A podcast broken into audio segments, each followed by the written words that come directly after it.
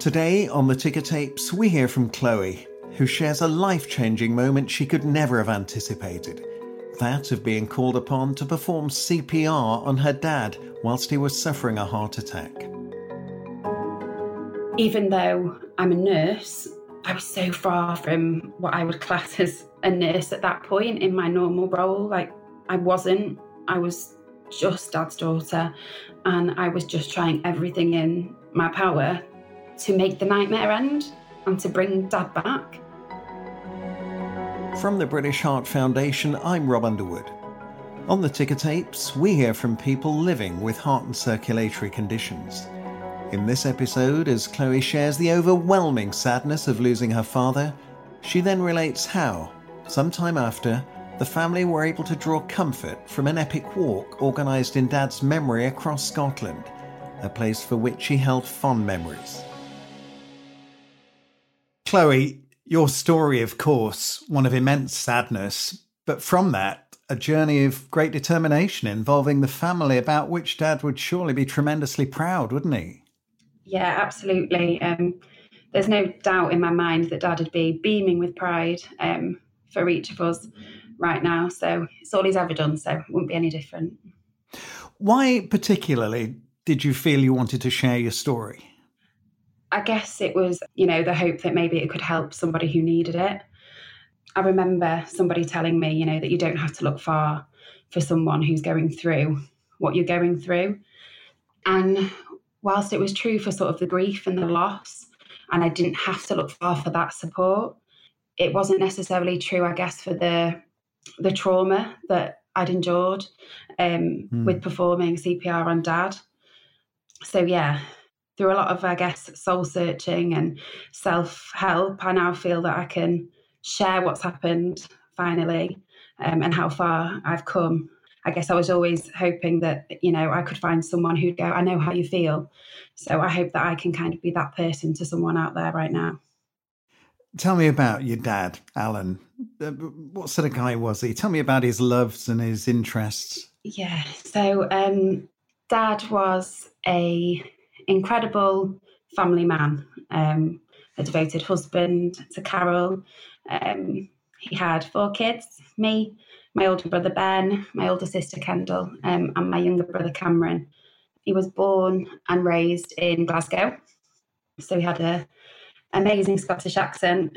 Um, and he, dad lost his parents when he was quite young. He had no other family. So he moved down south when he was young and sort of set up his what I would call his very own sort of family empire from there. He was a hard work, a hard worker, the most hardworking man that I know.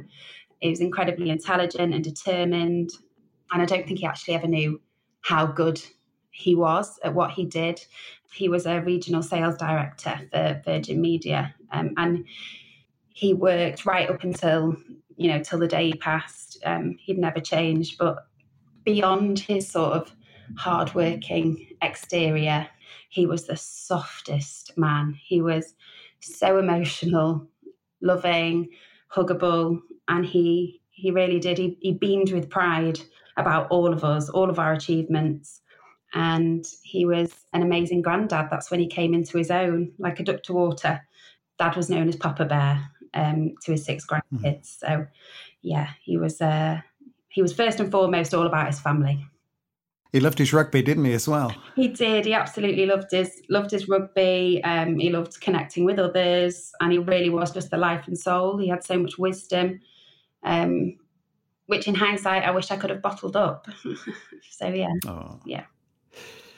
He just celebrated his sixty fourth birthday, hadn't he? He had, he had. Um, so the week before, on the his sixty fourth birthday was on the third of October, and yeah, it was a week later on the 9th of October that everything happened.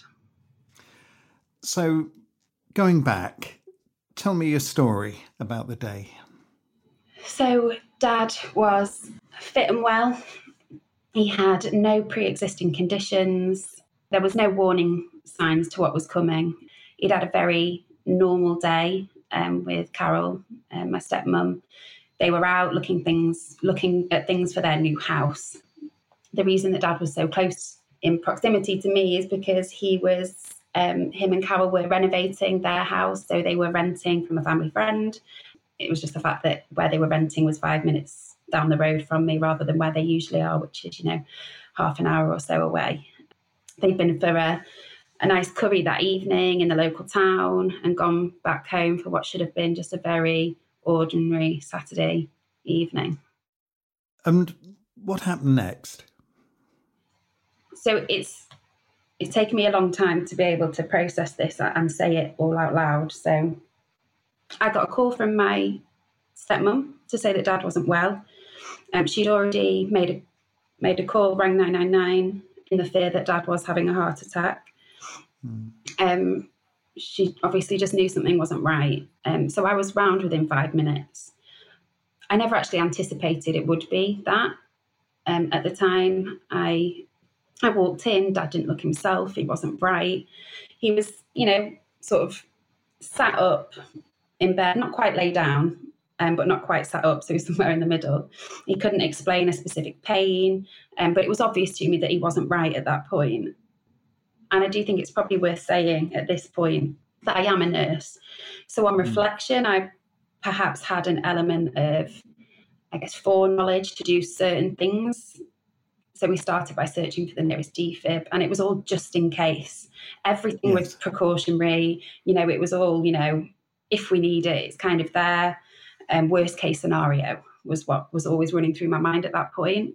He must um, have felt so reassured to see you and know you were there at that point. Yeah, yeah, no, I think I think he probably was actually. Um, mm. At that point, I then I rang nine nine nine again, and they actually they didn't stay on the call because Dad was conscious, so they just said you know they'd be as quick as they could.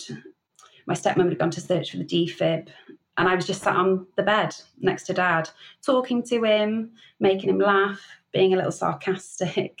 Um, I remember saying to him, you know, if you want me to come round, Dad, you should have just said, which was was making him laugh. And I remember him saying, "Oh, I love you" at that point, and it was, you know, at that point I, I wasn't overly worried. I just thought, yeah, you know, the the ambulance will be here soon, and we'll get this all sorted. And I was holding his hand and feeling his pulse with the other hand the entire time that we were chatting. And at one point, he said, "You know, I feel okay now." don't worry about the ambulance, forget about it. Um, he was, I remember him saying it like he was being an inconvenience, which was so far from the truth. And I've just said to him, come on, dad, you know, they'll come here, they'll check you over, you know, and if you've wasted the time, they'll, they'll head off, you know, it's absolutely fine, but let's just, let's just get you checked over. I know it's not an easy story to recount, Chloe, and do take your time. You performed CPR on him at this point. Yeah, yeah, I did. Um, so it, it was moments after this that Dad had said, you know, I don't feel well, um, and he'd mentioned just very instantly that there was a pain in his arm, and he'd said that he felt dizzy. He said, "I'm dizzy," and it was in that moment that um, Dad's pulse stopped and he went into cardiac arrest. Um, so yeah, the I started performing CPR straight away at that moment.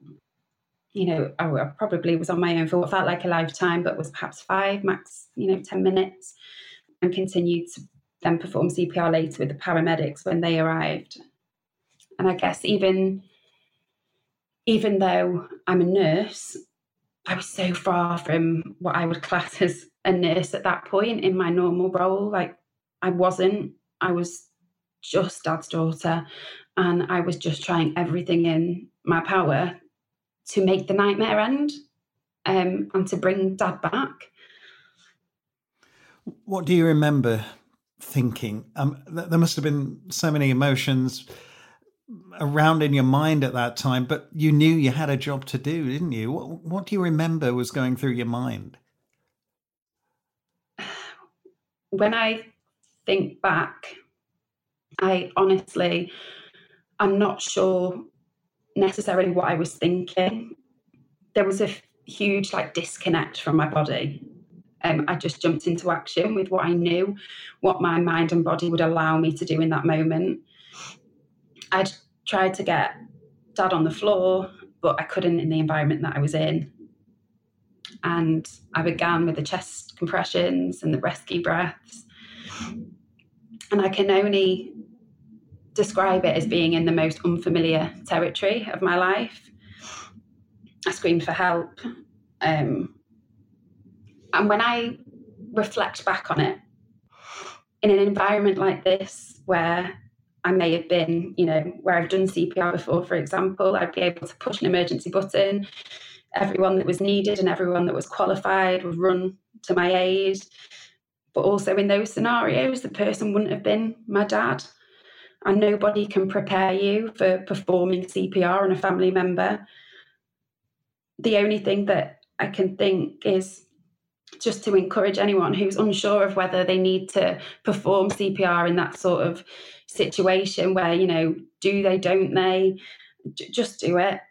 Just, you know, if they're not speaking back to you, they soon will. They'll tell you to get off if it's not the right time. Um, but yeah.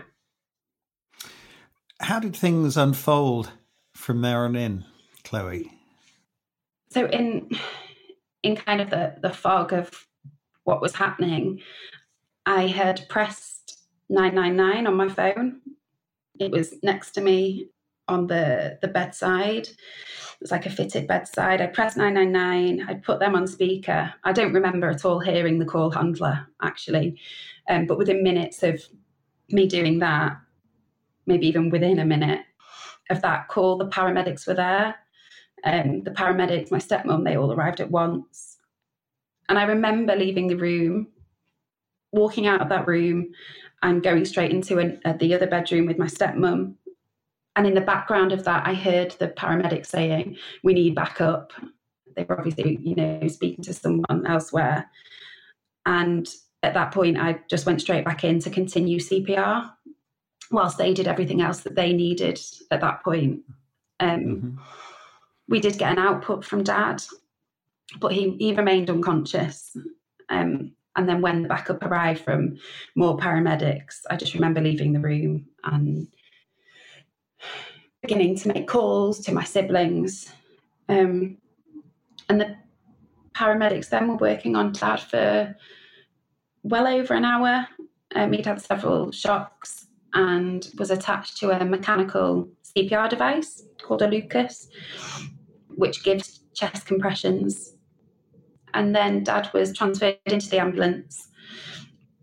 And me, my stepmom, uh, uncle, and sister followed dad down to A&E, which is where we were taken into the relatives room. And the A&E doctor came in with a nurse called Jess, actually. I just have to mention her because she was so amazing. um, they came in and they told us there was nothing more that they could do. Um, they were going to have to turn the Lucas device off. I hate, I hate saying these words, but that's where um, Dad was was pronounced dead in resus. The support you drew from each other, yeah, as a family unit, uh, must have been tremendous at that point. Yes, it really was. Um, the family just came together instantly. My stepmom had lost her soulmate that night, and we mm. lost our dad, our hero. And we completely and utterly lent on each other. I remember in the beginning we we took on different roles and you know different duties, different things to do. Um, anyone in that grieving that you know that grieving process and that very early stages will probably know what I mean by that when you have to kind of do certain things. But we also just reminisced together, we cried together, laughed together. Um, and we we still do that now to survive, you know, the loss of dad. That still happens now. Even yesterday, we were doing it. So, you know, that's that's the way that we've we've managed to get through it as a family. Yeah, tell me about yesterday. That's a nice story, isn't it? Yeah, so we um Dad has had a we've had a bench put in in a local national trust park. So we all went and had the the plaque fitted there. So it's just in the most beautiful spot, and it's just somewhere where we can all go and you know, whenever we want, whenever we want, and just have that time to kind of sit there and think of dad. And, you know, I mean, I've been so many times already before the plaque was fitted, and you can just put a song on, talk to him, do whatever you need. Um, and know that he's kind of with you no matter what. Yeah. As a charity, the British Heart Foundation depends on the generosity of donors to continue carrying out our life saving research. Thank you to those who already give. It's truly appreciated. If you too would like to donate, you can do so by simply going to bhf.org.uk slash donate. And now back to the conversation. Chloe, being the one who was with Dad towards the end, mm-hmm. how have you coped personally in the aftermath of this? So it's it has been the steepest um, learning curve of what I'd probably consider my previous blissfully naive existence. But one thing I guess my family have taught me since losing dad is there's no right or wrong way to grieve. We had to stick together to survive. Um, we've all had to grieve differently, allow that space. And my personal coping mechanism has been my children, first and foremost. Just thinking of them now and how much they keep me distracted. And you can be in like one of those really dark moments or you know you like feeling like a lot of despair and then they do something absolutely ridiculous and you soon brought back down to earth with a smile um, thanks to them so yeah um, and then my walking particularly in those early months my, my walking definitely saved me i talked about the journey of determination right at the very beginning by the family. And you've just talked about your walking. Let's bring those both together now, because out of that has come this tremendous fundraising effort you and your brother were involved in. I mean, how did that idea come about, first of all? Yeah, so like I said, walking was my my savior and a form of therapy. And probably on well, it will have been on one of those walks. I thought, hang on a minute, you know, I want to walk in Scotland. I want to feel closer to dad. And I guess that's where the planning sort of started to begin. So, yeah. And tell us about the walk. I mean, what did it involve? It was it was, it was a yeah. tremendous effort, wasn't it? Yeah. So we um, we decided to to walk the West Highland Way. Um, so the West Highland Way is um, a 96 mile route. We decided to do that over six days and ended up walking probably about 100 miles in the end from sort of each spot to where we were staying. But the West Highland Way was a no brainer. Um, it started in Glasgow, that's hometown. And there was so much of the route that we knew Dad loved. So Dad loved Loch Lomond. He'd been out on boats on there before, and he talked about Ben Lomond all the time as well. In particular, um, it had such a special place in his heart. And we knew that us walking this would be for him as much as it was for us. What did the training involve? What did you do? So I, did, I guess I did an element of training, um, if you can call it that. Um, I did climb Snowdon um, a couple of weeks before with my husband. Um, I dragged him up there. um, so that's what yeah. husbands are for, of course. yeah, absolutely, absolutely and I did manage to to do some like bigger hikes and things, but the main thing was just walking wherever I could with two toddlers attached to my hip, I guess. um, and then we had a, a lot of support from from the British Heart Foundation as well, who they gave us sort of like t-shirts and wristbands to to help us with those fundraise, fundraising efforts. So yeah, uh, and Annie, I've got to just mention Annie actually. Well, while it's on my mind. She was absolutely brilliant. Annie is um, your sort of fundraising lead for the area, and mm-hmm. she was in regular contact. She was cheering us on, and yeah, that was that was great as well. Lots of time for reflection, a few blisters, no doubt, and some stunning scenery. Yeah. Yeah, so the walk itself was beyond beautiful it was it was more than I expected, um, and I got to experience it with my older brother, which I was beyond grateful for because we don't get that time ever. And my sister and younger brother, they had prior commitments, so I couldn't pin them down. Um, but their time will come. I'll get them again. But yeah, there was there was certainly some some highs and, and lows, as you mentioned, those blisters. Yeah, they were they were not your ordinary blisters either. They were they were quite something. Um, I've got pictures, but I wouldn't uh, share them with anyone. Um, and then the, there was some some gorgeous sort of moments, like walking alongside Loch Lomond. Like it was quite a technical walk, um, which I hadn't really experienced before when I'd done a lot of my walking. But it was amazing, and luckily my, my brother kind of led the way, which was which was very good. So I could kind of just I had him as a huge support for me and then the view at the top of Loch Lomond was just absolutely stunning. Um, yeah, I'll never, never forget it. You know, the highs just outweighed any low. I'm it, sure. It really felt like Dad was was with us every step of the way. And people to there to wave you off and also cheer you over the finish line. I imagine, Chloe. Yeah, we did. We had so much support. Um, Carol drove us to the start line. She picked us up from the finish line. Um, her and my sister-in-law Katie had made us like survival kits at the beginning, which they gave us before we left, and they were filled with all the supplies and plasters and treats. And me and my brother both have a very bad sweet tooth, so it was it had all you know every sort of sweet you could imagine was in there. And we had motivation like postcards and tick tweezers, which thankfully we did not have to use. um, and yeah, my, my sister and my brother walked with us on the first and the last day. Yeah, we had we had so much support. Remind us how much you raised. Yeah, so we, we raised um, just shy of four thousand pounds. Incredible.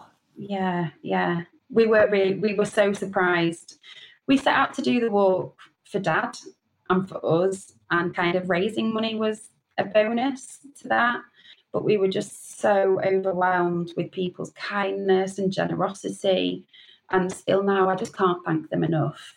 It really, you know, kindness does always win. Dad would have been so proud, wouldn't he? Tell us about yourself now. And how far have you come personally after all this? It's such a long way. Some days are harder than others, granted, and I'm sure people that are grieving anyone will know this. But the darker days do only make you stronger.